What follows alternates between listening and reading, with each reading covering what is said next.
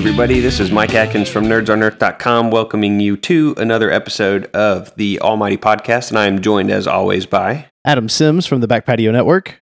We're doing something a little different. This is something that he and I have talked about doing. We've done it once or twice already, but we're filling in the gaps between our regularly scheduled episodes where we cover two episodes of the anime with a filler episode of our own, covering some My Hero adjacent material just to, really it's just so Adam and I can chit chat. And if you guys want to listen, that's great. Yeah, you're not lying. This is pretty much just like Adkins and Adam hour. Yeah. So did you, by the way, I was going to ask you, have you watched the most recent episode of My Hero yet? I have not, but I have seen some people online talking about it, specifically about Jiro, and I'm super excited about it. So let's get through this so I can go ahead and do that, actually. Okay. So today, what we thought we would do, just to give you guys a little bit of extra content and to give Adam and I a chance to just sit down and have an excuse to talk at greater length about this anime that we have grown to know and love, is to talk about some fan theories that we've stumbled across as we have perused the internet, as well as some controversies surrounding the manga and the anime as of late. So that's what we're going to do. We're just going to, it'll be, kind of loosey-goosey as we talk about these things. And we don't have, our usual, cohesive set of notes. We just said, hey, let's talk about these theories. We're going to grade them on a scale that I'll get Adam to talk about in just a second, and then we'll start knocking them down. Yeah, and it's going to be very off the cuff. I mean, like Adkins said, we don't really have any notes on this. It's just kind of a, hey, we found some fan theories. Let's talk about them. That's right. And there's a handful of them, probably a dozen or so, as we combined like 3 or 4 lists off of the internet and tried to combine like theories together so we could talk about them in lump and not spend just an hour talking about all of the different theories that are out there. So basically what we did, peek behind the curtain, is we just Googled My Hero Academia fan theories and just use the top 3 search results to populate our list, thinking that, Google knows what's most popular, what people are actually talking about. So that's what we did. So how about we jump right into those? After, Adam, let's let you tell them how we're going to kind of quote unquote grade these things as we go. For sure. So obviously none of these are considered confirmed because otherwise they wouldn't be theories, right? So we've got plausible for the ones that we think are probably likely. Don't care is one of the themes here. I mean, it's just one of those things where it's like, hey, it's a fun theory, but does it really matter in the long run? And then our last category is called out there. So these are theories that feel really loosely put together, like, maybe not. Yep. Some of these theories really like hinge on other theories being accurate too. So there's a lot of them out there that we were reading where I was like, you're gambling on this one, Yeah. And I think that's a pretty fair scale. Plausible is us saying, yeah, we could see it. Some of these are actually really, really well defended and plotted theories. Others are feel a little bit more like fanfic and grasping at straws. And then some are just like, I mean, if it's true, it doesn't really change all that much. So we don't really care one way or the other. So that's the scale that we came up with literally 30 seconds before we hit record. So we're going to, like I said, loose and fast today. Yeah, exactly. Fast. So let's just start knocking these things out in no particular order. I just kind of went through the articles and smashed the ones that are similar together. So the first one that we're going to tackle today is the fan theory that suggests that Dobby, the villain, the on again and off again member of the League of Villains, is actually a member of the Todoroki family. Yeah, this is an interesting one. I mean, I want to say that you had mentioned this many episodes ago. I don't remember the exact episode number, but I want to say that this has come up in the past. And it's a fun theory. I get why people would want it, but I don't know. I feel like this one's loose only because I've only watched the anime. I mean, whenever we were looking at some of the facts behind this one, it seems like there's a lot more revealing pieces to this in the manga, so maybe you can speak more towards that. But having just watched the anime, I have no feeling that this is even plausible. I mean, at no point in time do we have mentions of older siblings other than his sister that we meet. And when I was reading through this fan theory, it didn't even, I mean, it had a lot more information about his one sister than we have already been seen in the show. So I don't know. I felt like from a show's perspective, this one was kind of loose. I like it, but I don't know. What do you think from the manga standpoint? I mean, the manga definitely, and to be fair, like to address one of your points, if in the, like, I don't recall in the anime them talking specifically about Shoto Todoroki, who we generally mean when we use the term Todoroki, the Toads, right? That he had older siblings, plural, like older brothers, because that would have felt like a minor detail, like as I was trying to take notes for everything else. But in the manga, it seems to be something that is explicitly stated by Endeavor at one point. And this particular theory is really well plotted out. I mean, they talk about all kinds of stuff, like, Dabi and Todoroki have the same eye color, and Dabi's scars line up with where Endeavor's flames rest on his face. And they even talk about how the Endeavor has, in the show, showcased that he can change the color of his flame all the way to blue, which is like at its highest heat intensity against one of the Nomus. And it just goes on and on and on. In this one, the evidence, there's a lot of evidence that at least is plausible evidence. Like, I can see where people might connect the dots with the lines that this particular theory presents. So I would say that this one's plausible. I would not be shocked. I get that if he's an older brother and, suffered like Todoroki did, that it seems plausible to me that he would beat feet out of that family and that he would resent heroes like he typically does. Absolutely. He's a big champion of Stain, one of the biggest champions of Stain's movement. So all that kind of stuff makes some sense to me. Yeah, absolutely. And if he grew up with the kind of father that we've seen Endeavor to be, I can see it. I get it.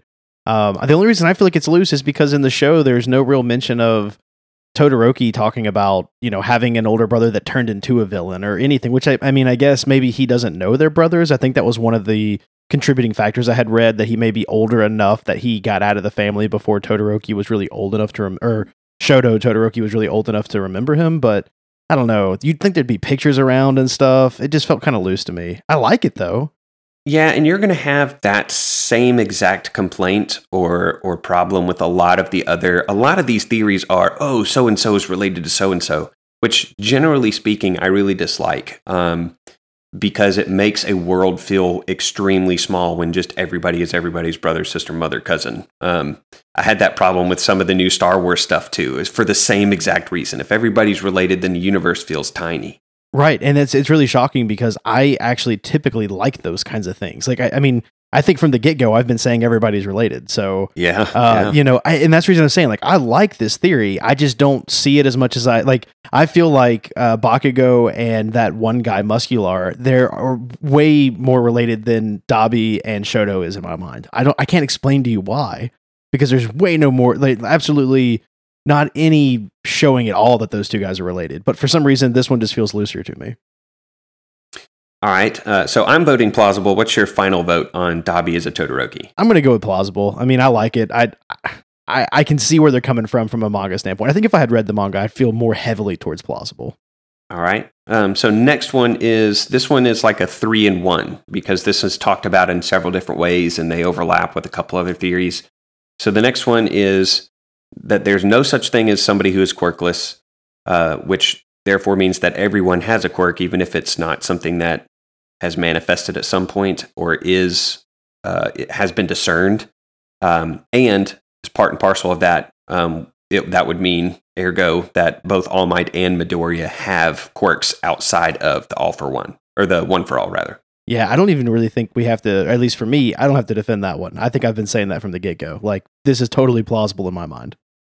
Yeah, it's certainly plausible. I think I like the idea of, I think I've changed my position on this actually from like first episode where I kind of started complaining. Like as early as episode 2 of the Almighty Podcast, I was like, oh man, I kind of like the idea of this totally quirkless kid being a hero in his own way.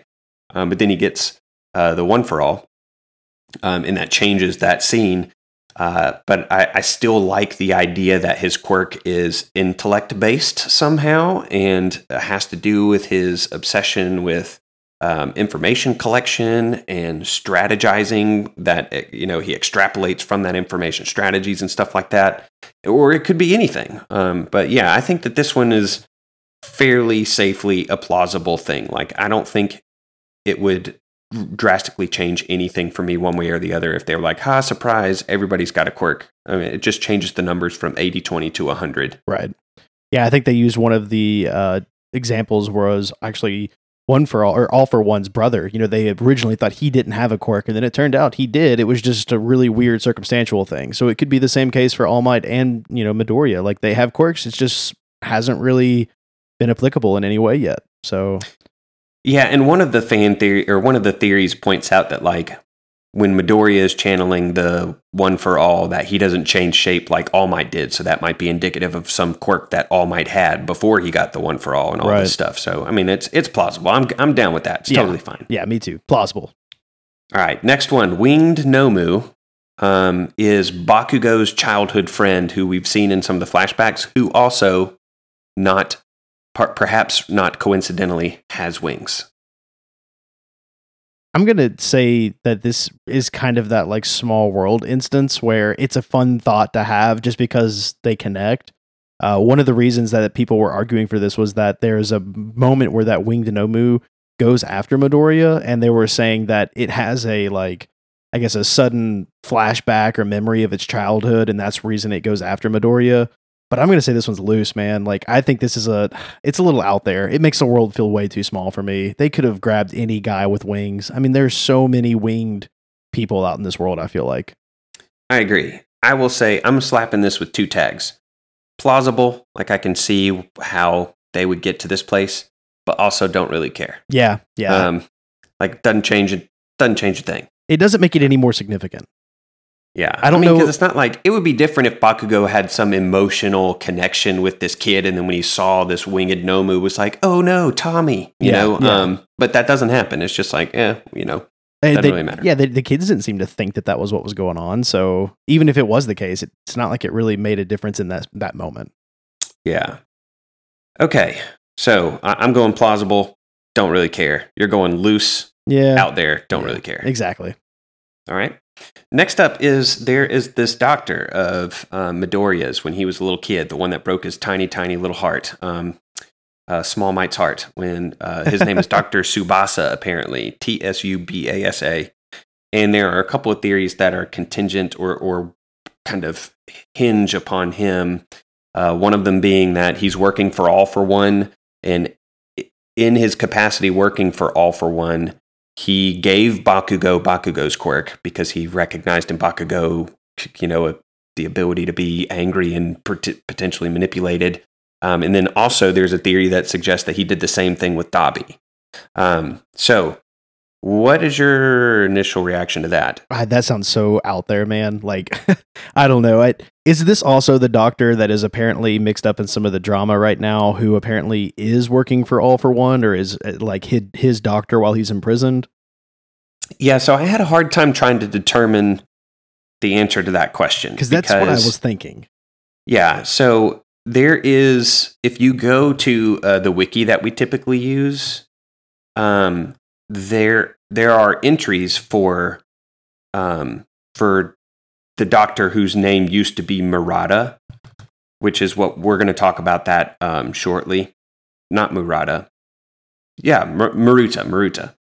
So there's a guy, and we'll get to this in the controversy stuff, but there's a character who is now named Kyudai Garaki, and he does look an awful lot like the guy who is called Dr. Tsubasa. And it says that in this little thing. It says he looks very similar to Dr. Tsubasa. So that indicates that they aren't the same person, and apparently Dr. Tsubasa is listed as quirkless, but this dude, Kyudai, is not listed as quirkless. He has a listed quirk. So I think they're two separate people, but it's muddy water. Okay. Is what I'm going to go with. Well, so I don't know. I feel like if he is working for All for One, this is another one of those things where it's like, wow, it's a really small universe, you know?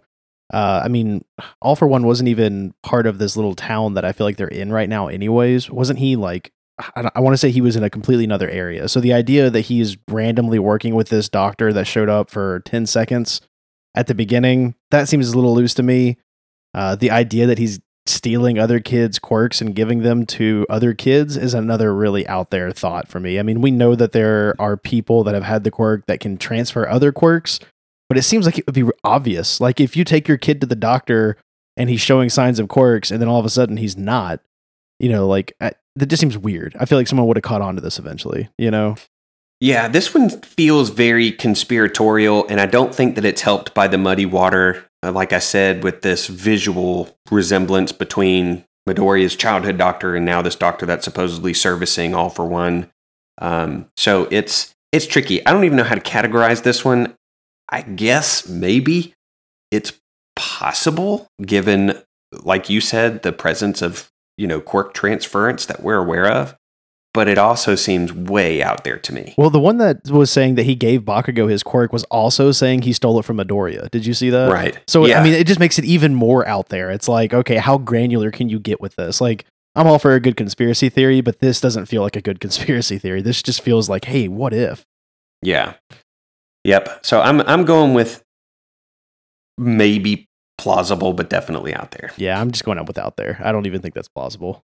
I'll probably eat my words in 30 episodes of the AMP. Yeah. The next one is that Hagakure might have descended from the Luminescent baby, who, like, at the beginning of episode 1 or chapter 1 of the manga is credited as being the first kid born with a quirk, and it's a light-based quirk. So there's a theory that just suggests that Hagakure, whose quirk revolves around manipulating light, bending light to make herself invisible, that she would be a descendant from the Luminescent baby. Totally plausible. Also don't care. Yeah, 1000% don't care. It's like, it does not matter. Doesn't really matter. Next one would be, there's a bunch of Aizawa theories. It's nuts how often Aizawa is implicated in a lot of these theories. And you know what? I for one don't appreciate it. Really? I was going to say, I figured like you would like that. I mean, he is the best character anyways, right? Yeah, but you need to leave him alone. You leave him out of this stuff. But they're not even really crazy theories. They're just like, he's related to everybody. Yeah, it basically is. Oh, he's so-and-so's uncle. Oh, he's so-and-so's father. So let's talk about these just in real quick succession. So one of them says that Aizawa is Shinso's father, and it's basically predicated on the fact that they have similar demeanors and they've been seen walking together in the halls of UA a couple times. Which literally means like next to nothing. I mean, how do we know that Aizawa doesn't also teach them? He's just Class 1A's homeroom teacher. He also teaches another subject. So it's highly plausible that Shinso is not good in that subject. I mean, there's just plenty of things I could be like, Shinso could be with him for literally any reason other than that Aizawa is his father. That makes no sense. Yeah, and it's, I mean, they talk in this theory about how both of them have, like, the ability to manipulate others with their quirk. But at the same time, off air, you had mentioned that if Aizawa, and I think the theory is clear, at least with this much, if Aizawa was Shinso's dad, then Shinso, or Aizawa would have had to been, like, 14 or 15 when he had Shinso, which isn't, like, outside of the realm of biological possibility. But come on. Come on, guys. I feel like it would make, I would say this one was more plausible if we knew that Aizawa was older and if Shinso's mother was confirmed to be Miss Joke. Then I could see it. Then I'm like, okay, I get that. Shinso could be his, his unconfirmed love child. That makes sense. You are just trying to ship those two way too hard. Dude, they're awesome together. They're the best. Listen, all you need to do is join some of those Facebook My Hero groups, because shipping is literally all they do. Yeah. And that's why all these theories about so-and-so's related, that's how they came to be, I swear. Yeah, you're probably not wrong. These two totally got it on. Yeah. How could they not? So that's one, is Aizawa is Shinso's father. It's possible, I guess, like, if you have to say if there's wiggle room for truth, sure, but I don't really care. I don't think it changes anything. Yeah, I'm going to agree. And another one is the idea that Aizawa is Midoriya's uncle, which I just don't care. I mean, if I really feel like all the stuff I read about it seemed so loose, because it really was completely based on the idea that, you know, he left the family for some reason or another, and that, like, their quirks are similar for X, Y, and Z, and I don't know. I feel like all of these family related ones, unless, like, of course, when I come up with them, they're fine. But when someone else comes up with them, right. I really don't like it, because I'm just like, that makes too much sense. Yeah. So this one, it involves another quirk arranged marriage, and it's flimsy. It suggests that Aizawa is related to Inka Midoriya, Midoriya's mom, but that she doesn't know, and Deku, number one, she's never met Aizawa that I'm aware of in the manga or in the anime. For there to be a revelation that, oh, that's your teacher, he's totally your uncle. Yeah. You know, for like, that revelation to come out. Yeah, and it's possible that with Inka's name change to Midoriya from whatever it was previously, that the last name Midoriya wouldn't ring any bells for Aizawa. So, I mean, again, it's like, sure, maybe, I guess, but I don't think it'll matter. Like, how does that revelation change the relationship between Aizawa and Midoriya? Midoriya's just like, oh, cool. The guy who I've had all this tremendous respect for is my uncle now. Yeah. Dope. Yeah. And then they just go on. You know? Pretty much. Yeah. I mean, it's the only thing I really liked out of that theory was that they were saying the reason that Midoriya didn't have a quirk, which I will back up and say that I don't believe, is that his mother has like a recessive canceling quirk, I guess, which is why her telekinetic powers are not that great. And then she passed that recessive gene on to him and it just blocked his quirk entirely, which I'm like, okay, that's kind of neat. I like the idea. Like, I like quirk genealogy, if that makes sense. Yeah. And regardless of where we fall out on any of these theories, we will be the first to say that we love the attention that this show is getting, where people are sitting down and trying to make sense of some of these things. And they give an appropriate amount of attention to detail, regardless of whether or not we think they work or not. Oh, totally. Well, and I mean, think about it. We've got basically 41 episodes out there of us thinking of different ways to make this universe work. We do it every episode. So yeah, I mean, I love this kind of stuff, but some of it I definitely think is out there. So the next one, again, is an Aizawa one where it's suggested that Aizawa that we have now is an imposter, that the real Aizawa was replaced after the battle at the USJ. Because he was like super badly beaten up in that particular arc, and then it ends up in the hospital, and that somehow during the hospital he was just supplanted or replaced, and so now we have this fake Aizawa running Class 1A. Which I don't know. I mean, I guess we've seen people like Toga; they have powers that they can, you know, impersonate other folks. So sure, it's possible, but this feels really loose to me. There is no indication in the show at all that there's anything different, and everything I found about this was basically just that he can't use his quirk as long as he used to be able to, and other things like I don't know. I just felt like this was weak. Yeah, I think of all of the Aizawa ones, this is the one where I feel like it's just like you see an opening, and so you're like, oh no, what happened to him while he was in the hospital? Doppelgangers, you know? Yeah. And I'm just like, I just don't think that that's what happened. I mean, I thought that they did a fine job of explaining that the trauma that he underwent at the USJ would have some handicapping effects on his quirk. Makes sense to me. Yeah. You know, I mean, Recovery Girl has gone on record as saying that there are certain injuries that she just can't heal with her quirk. And so irreparable damage might've been done that lowered the ceiling of his capabilities with his quirk. That works fine for me. So I'm going to say, I think this one's out there. Yeah. I think this one's out there too. Okay. All for One is Midoriya's dad is the next. You know, I've seen this one theory pop up. I don't really care for this. I feel like it just adds more drama that's not needed, and it repeats trope. You know, like one of the articles that I had read on this one said that one of the I guess backups for this is that All for One is similar to Darth Vader in the sense that he's got like the breathing mask for him. And Luke turned out to be his son, so I guess because Midoriya is the main character, he'll turn out to be All for One's son. This feels like a really weird gap because All for One is a lot older, if I remember correctly. So, I don't know. This one felt weak. I'm going to say this one's out there. Yeah, I would say it's out there too, because I think the majority of it in my mind, on my reading of this particular theory, hinges upon the Star Wars connection. Which, you know, you and I have been pleasantly surprised by all sorts of Star Wars connections, but I don't know that necessarily means that literally any connections that this story could have with the story of Star Wars means that it's valid and true. The second thing is that this theory, I guess, capitalizes on is just the absence of Midoriya's dad. And I'm like, well, you know, I think I talked about this on our show. I think that literarily it's easy to just say, well, his dad's not in the picture, because then All Might would have this weird competition, you know, like Izuku would have torn allegiances between the way that he, you know, treats All Might with just this insane measure of respect and love and adoration. Like, how do you have a father figure in there that isn't just horribly depressed seeing his son like worship the ground this other guy walks on? So that part, I think That's my explanation for it there. It's my theory as a counter to this one, I think. Yeah, I don't like the idea that it lessens Midoriya's story entirely. In my mind, if All for One is Midoriya's father, then this whole story is more about All for One and everything he's planned up to this point. It makes him more of a main character and less of the main villain or the main antagonist for the season one, you know?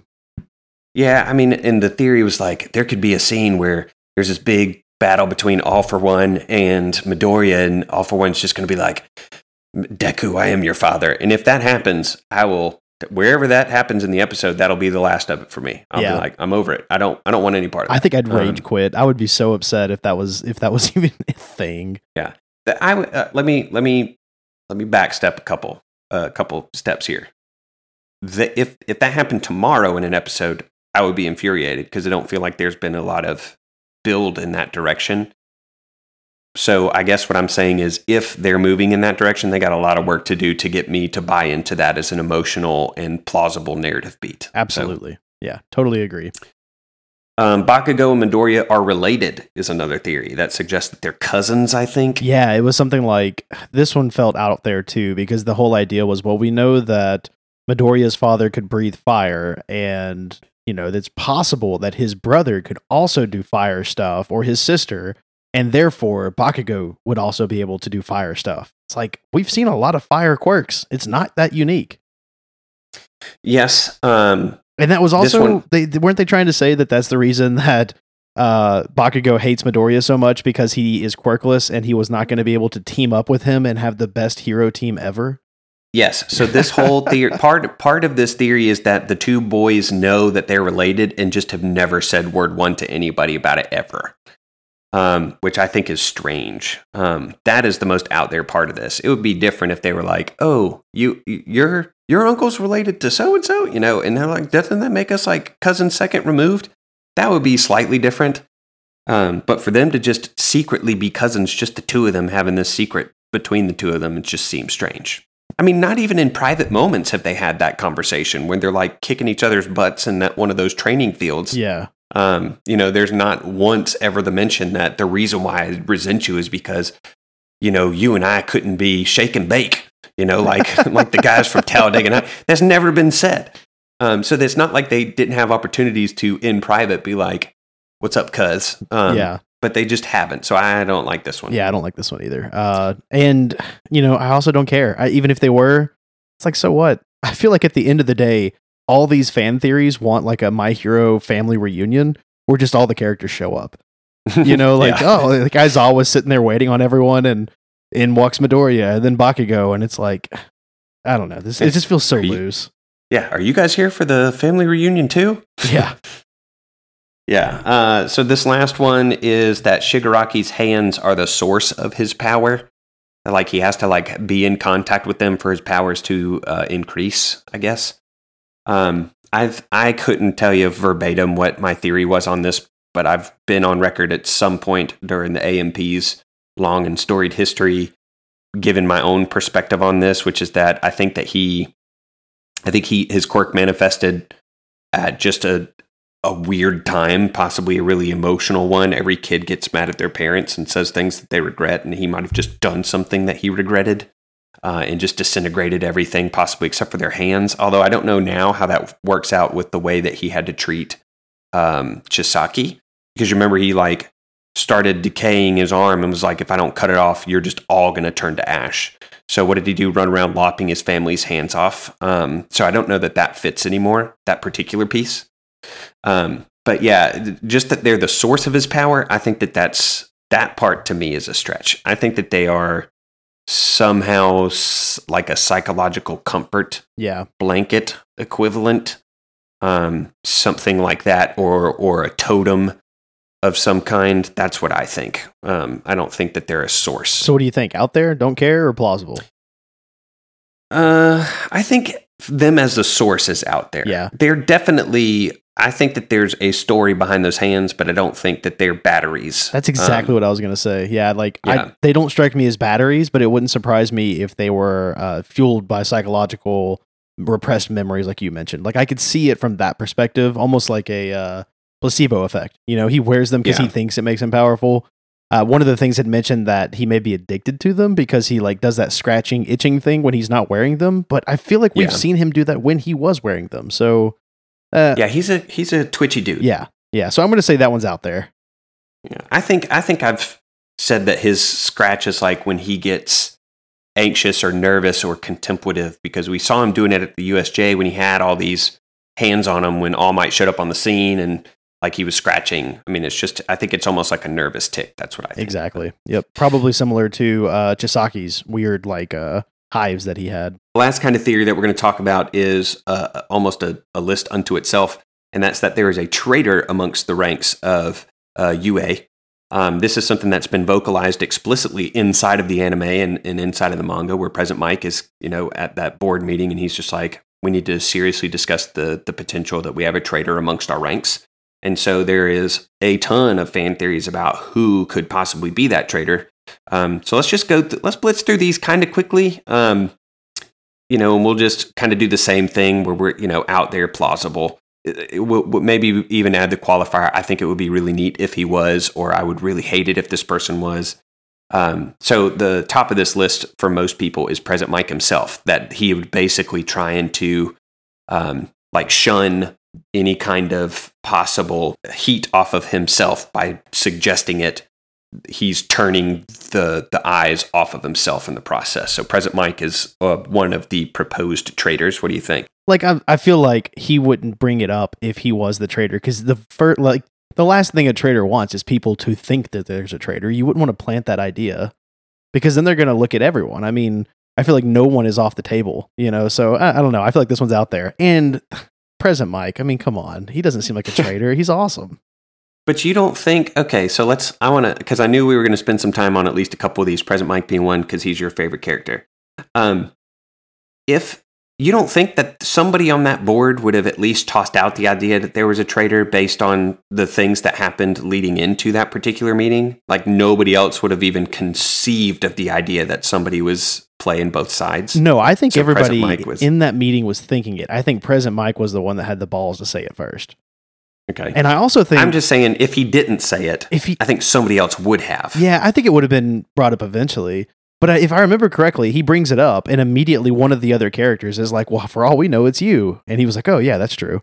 And dismissed it real quick. He does. I mean, that's true. That's exactly what happens. Yeah. I don't know. I feel like that one's loose. I just don't see it being President Mike. He just doesn't seem like a traitor. I mean, I realize that seems kind of silly to say out loud, but I don't know. Maybe I'm just biased, you know?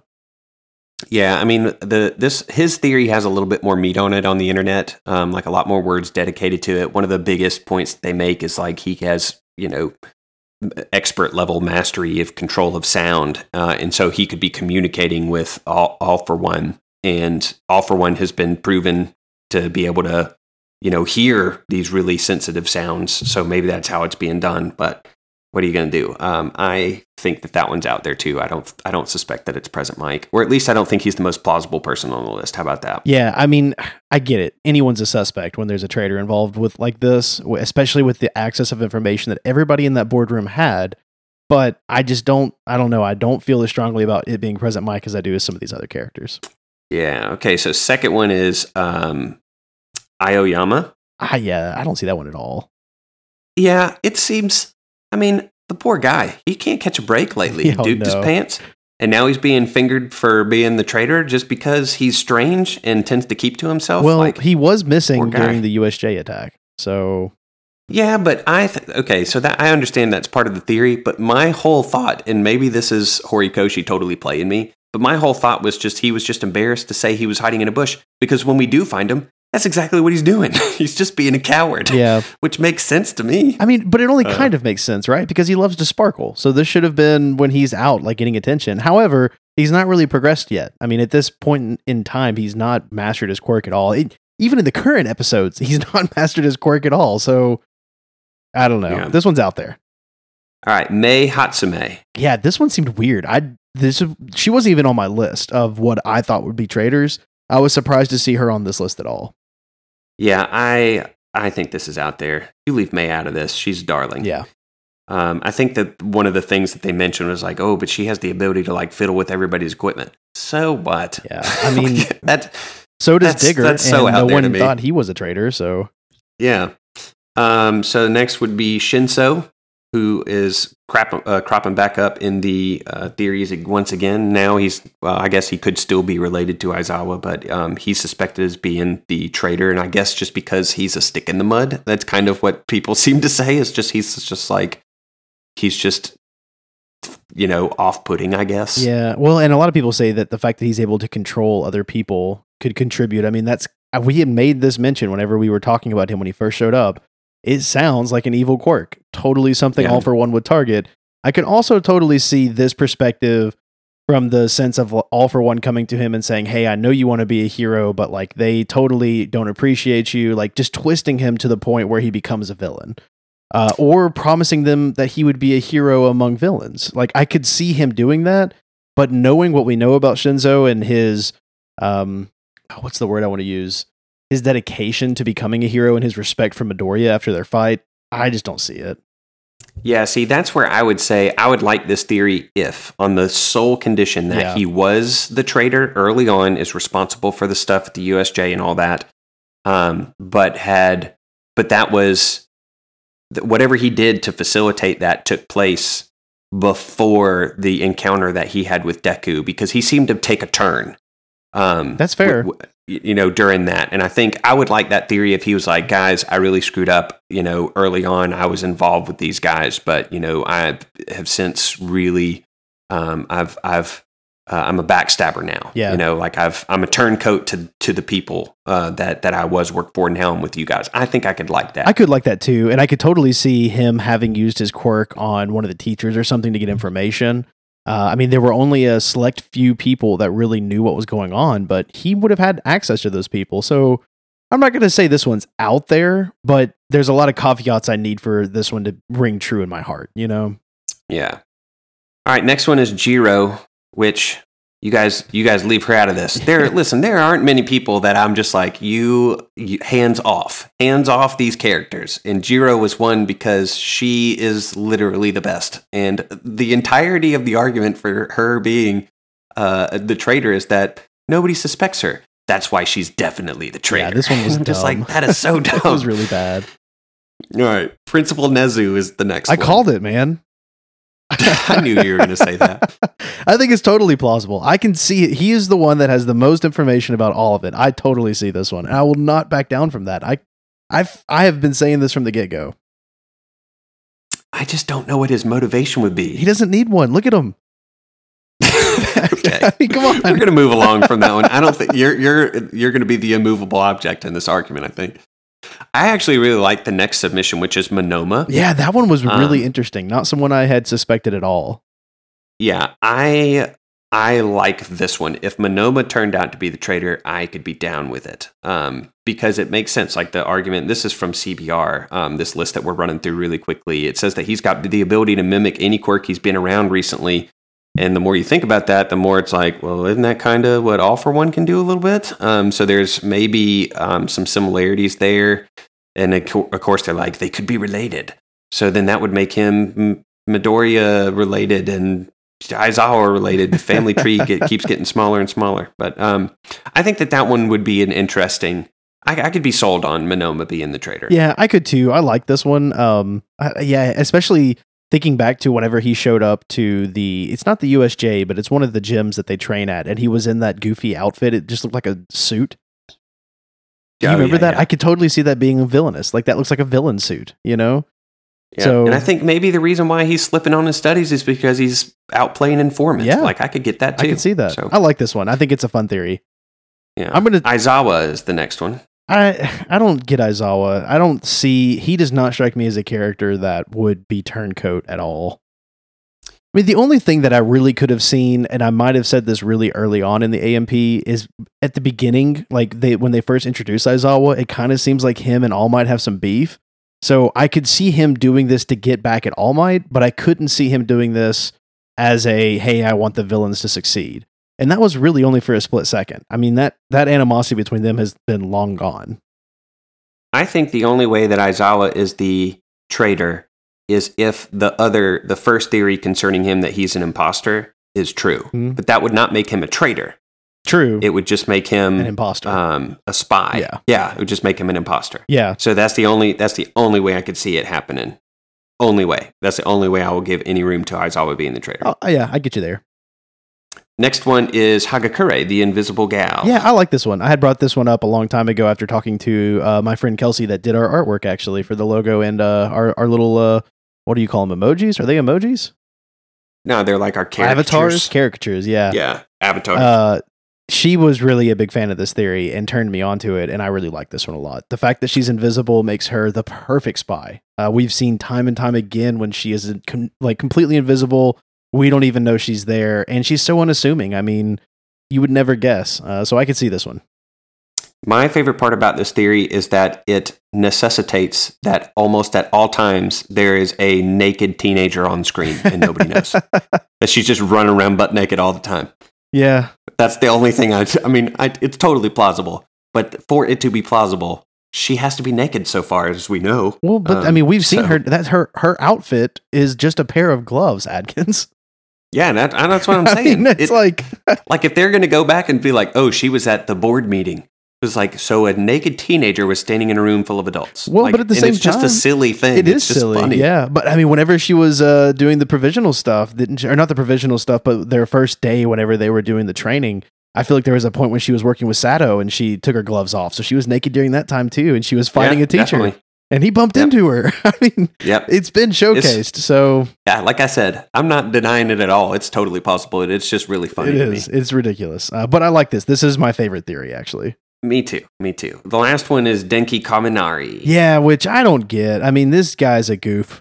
Like, just a total goof. And the whole concept is that his original artwork looks really villainous, which I get. Did you see the original artwork? I did, too? Yeah. And if he looked like that, 100% the traitor, but he doesn't look like that. So, yeah, the whole theory is basically like, maybe Horikoshi changed his design to make it not so obvious that he was the traitor, which... yeah, sure, I guess. Yeah, but because the original artwork, he definitely is a bad guy. Yeah, no, for sure. But I would say that they've all but dropped the whole traitor thing anyways. It's not been mentioned in almost 2 seasons.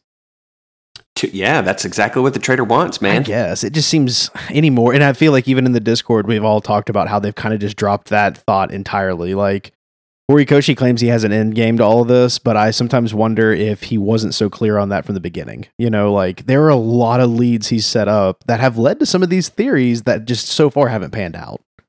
Yeah, that's true. So that's all the theories that we wanted to run through. And we'd be totally 100% interested in your takes on this stuff. We're trying to work in a relatively tight time frame, so we're hitting these very, very quickly. So hit us up on Twitter, find us on Discord.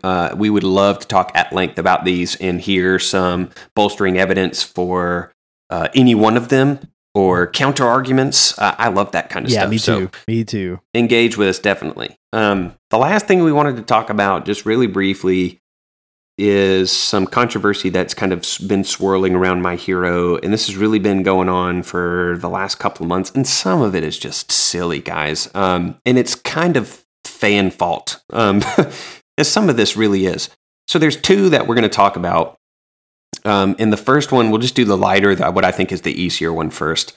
There is Horikoshi has received some backlash for having Bakugo's birthday be on April 20th. Because Hitler was also born on April 20th. Yeah, and I guess Deku's birthday is on July 15th, which was the establishment date of the Japanese Communist Party. Yeah, here's the thing. Millions and millions and millions of people share birthdays. I mean, you can sit down, the first thing I did, to this theory's credit, or to this backlash's credit, I typed in famous people born on April 20th, and the first name that popped up was Hitler. Yeah. Fine. Okay. But if you scroll through some of that, you come across Carmen Electra, Andy Serkis, George Takei, Clint Howard, Steve Spurrier, Luther Vandross. Of course, it's the internet, right? So they're just going to go for, it's the worst one, you know, and completely ignore the millions of other people who have this birthday. And the biggest problem that I have with this backlash is that it's not like his birthday was published for the first time in 2019. Right, it's been around. His birthday has been known for years, literally years, and it's just now becoming problematic. That's dumb. Yeah. I won't stand it. I can't stand for that. And then you have, like, yeah, you mentioned some of these other ones, like Shigaraki's birthday was problematic, and Deku's birthday was problematic, and Endeavor's birthday was problematic, because they sat down, I guess they went to, like, history.com and were like, what else happened in history on this day? Boop. And then just found the worst thing. Yeah, well, and that's... Because there are, like, good examples of things that happened on history on all those days, too. Right. And that's where I'm kind of like, you know, if it was a common thing where it was... like, okay, all of the worst dictators all shared the same birthdays with all of the characters, then it's kind of one thing. But if you're sitting here going, oh, let's just pick a day and see what bad things happened on that day, it's real loose. But I don't know. The whole thing kind of comes from the original Backlash, which is that he named the Dr. villain that we had mentioned earlier, the one that's taking care of All for One, after a World War II scientist that did some pretty horrific stuff. And so, you know, it was, I guess, very upsetting to a lot of people, and Horikoshi's even gone out to change the name of this character in the most recent web volumes, I guess. Yeah, so it's not named after, he wasn't originally named after a doctor. This was, the character's name was Maruta. That's the name that people were having issues with, because there was back in World War II, there was a unit of the Japanese army called Unit 731. And they apparently did a whole bunch of experimentation on humans that turned out to be lethal. They were playing around with trying to engineer biological weapons, including things that could dispense with, like, plagues and anthrax and cholera and all this stuff. And they referred to the subjects at this facility as logs, Maruta in Japanese. Okay. And part of that being, I thought that, until I started doing the research, I thought that was just part of the dehumanization to ease psychological burden of the experimentation, because that's where my brain runs. I have a psychology background, but there's more to it than that. Like, apparently the cover story for the facility was that it was a lumber mill, and they incinerated the bodies when they were done, like they were burning logs. And depending on where you read on the internet, as few as 3,000 people were killed, wow. As many as 500,000 were killed. It was really funny because I read this. None of that is funny, but there's a New York Times article that said that they were all, that 500,000 were killed in medical experiments. None survived. And I was like, that's this is awfully sharp reporting there, New York Times. Yeah, the title's funny, the event not so much. Right, and then apparently the government, the U.S. government, gave the Japanese immunity, like just basically was pardoned them so long as they could have access to the data that they amassed during these experiments. It's wild. And I will say this. I think that Horikoshi should have, this is a mistake. But Maruta, that name probably could have been avoided just for cultural sensitivity's sake. Totally his fault, right? Or at least I think that he was quick to realize that, oh, no, you're right. Yeah. And he came out, made a change, changed this guy's name to Kyudai, but then people jumped on that name too, which is wild to me, because apparently Kyudai is like the English, or it's the Japanese term for Kyuda or Kyushu University, and in World War II, I think, again, there was a B-29 bomber went down somewhere in Japan. And they rounded up a bunch of the people, these were U.S. POWs that were, again, experimented on and all these different things. And so they're like, he just went from one mad, crazy, human, living test subject, tragedy to another. And I'm like, dude, guys, you guys have got to give him give him a break. Yeah. Like, there's not a name, just like there's not a date. There is not a birth date that you couldn't find a problem with. There's not going to be a name that if you really want to have a problem with it, that you can't just go out and find a problem with it. Yeah, no, I totally agree. And it's funny because I was actually talking to some of the folks at work that watch this show along with me, and I was talking to them about all of the different controversies with the name and the birthdays and everything. And one of the guys was like, well, yeah, I mean, it sounds like bad mistakes mixed with just people trying to find whatever they could. But what if? Like, what if he's been scheming this the whole time? And I'm like, I just don't think that'd be such a weird small thing to do, to hide in your show, you know? Yeah, the validity to that idea though is inherent in Horikoshi's naming his naming convention, and we've talked about this at length. So I would not be shocked if Horikoshi came out and said, and I hadn't looked at any of his official statements or whatever, but it wouldn't shock me if he did pick the original name because of the context of the name. Right. I just don't think he should have, but I would not be shocked that he did for that very reason, because he's affixing it to an evil doctor. Mm-hmm. Yeah. Because we've seen him do similar things with names throughout the entire series. Definitely a misstep. I think the second name should be cut some friggin' slack, in my opinion. Because again, it doesn't matter what he changed his name to. Somebody with enough Google foo could find a problem with it. For sure. And, this university, Kyushu University, is like a leading scientific place in the world right now, like a place of tremendous good. So it's possible he just did a quick Google search for something, found one, and didn't back check it at all. I mean, who knows? Yeah. I mean, I really don't know. I feel really bad for the guy. I mean, I think he's very open about how shy and introverted that he is. And he's kind of struck me as a very sensitive dude. And all of this stuff has hit him. And it's fans. It's not people outside of the fandom.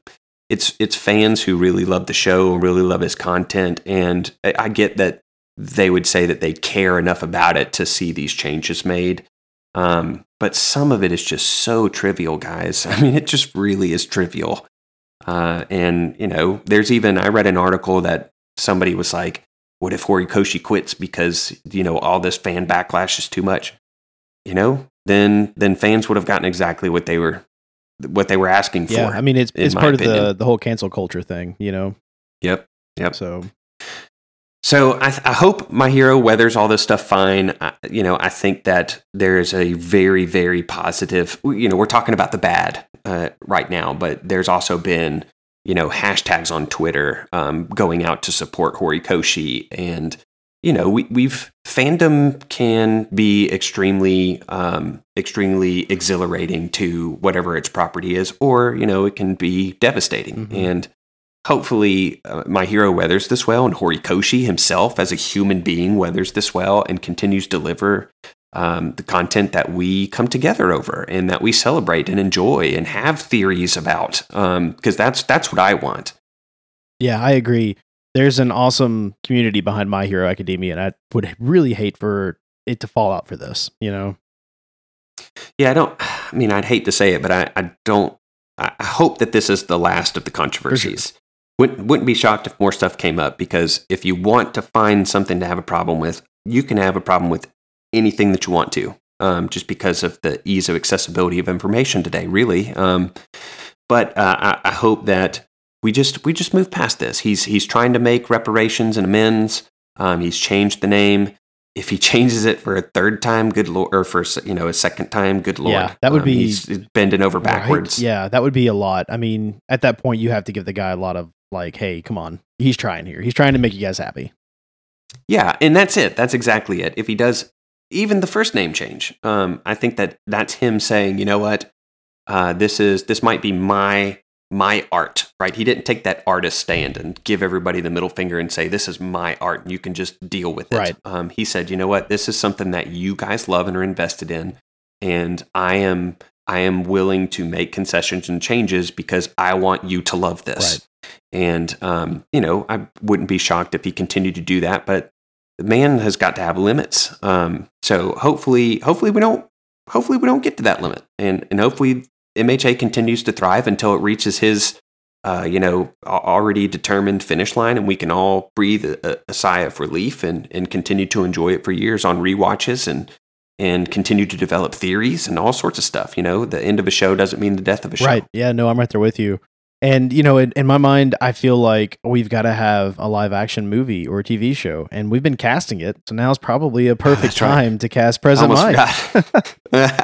It's a little bit on a higher note too. We don't have to end the show a sad controversy note. All right. Do you want to go first since he's your guy? I do. And I think I've told you I've got three favorites, and I've had such a hard time. I've been thinking about these for 2 weeks now, and I've had a really hard time narrowing it down. And I decided that since it's our show, I'm not going to. I'm going to choose three different characters. Okay. So this is your art. It is. The listeners can deal with it. So I'm a little jealous because you said them first. This was one of mine. It's not necessarily my favorite. I'm going to save my favorite for last. my least favorite of my three is Simon Pegg, who you had said for Fat Gum. Thank you. And I liked him for Fat Gum a lot, but I could totally see his quirky, fun personality being the personality of Present Mike. That's a big one for me.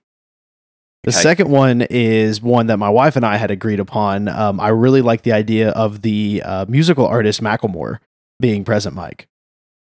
Okay. And my favorite... I don't know what he looks like. Oh, he looks... I could see him being Present Mike. He's just kind of got a look about him. Okay. My favorite, though... And I like the moment that we thought Present Mike was this was my very first thought. Another musical performer, it would have to be Eminem. Oh, that would be interesting. Yeah, I mean, he's and Hannah didn't like that. Well, she said Macklemore was better, but I think like a younger Eminem, I could totally see Present Mike. That just makes so much sense. I mean, everything about him, just the whole personality. I think that would be awesome. Okay, those are all good castings. Let me drop mine. All right. Okay, so my first one, and I don't think I like it as much as I like my second one, but I think Jimmy Fallon would make a fine Present Mike. Okay. I think that he could do the big goofy stuff really well. I could see him do it, but who I'd really like to see play Present Mike is a total curveball. But I would like Chris Tucker to reprise his role as Ruby Rod from Fifth Element and play Present Mike, because that character freaking is Present Mike, only it's in the Fifth Element. That's incredible. I like that a lot. That wins. That's phenomenal. Yep. That's I don't, is he my Present Mike? Probably. I mean, I think if you take him and you're like, do Ruby Rod, but just wear this different outfit, he is Present Mike in Fifth Element. I like that. Yeah, that's good. There you go. I like that one a lot. Did we decide who we're going to cast next? I don't think so. Maybe that should be. Let's let our Twitterverse reach out to us. All of our fans out there. Who you guys want us to cast next?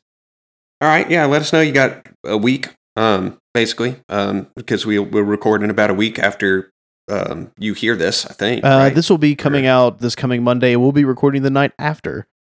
So maybe not. Well, I'll post it on Twitter and be like, "Hey, we're wanting you guys to know who we're going to cast next." How about that? I'll do that right after. All right. So right after we get done recording, you guys will have seen this tweet a week ago. But I think that's going to catch us all up for this week. What do you think, man? I think this is a good place to stop. Awesome. We're going to be covering episodes 82 and 83 in the next episode of the AMP proper, and we still got some good ideas for filler episodes coming our way, and we'll get to them. Just as quick as we can. So we hope you guys enjoyed. I definitely enjoyed it. This is fun. Let us know what you think about these theories. This is super fun. Yeah, hit us up, Twitter, Discord, and we'd love to have those conversations with you. It's super fun. So we'll see you guys later. Later.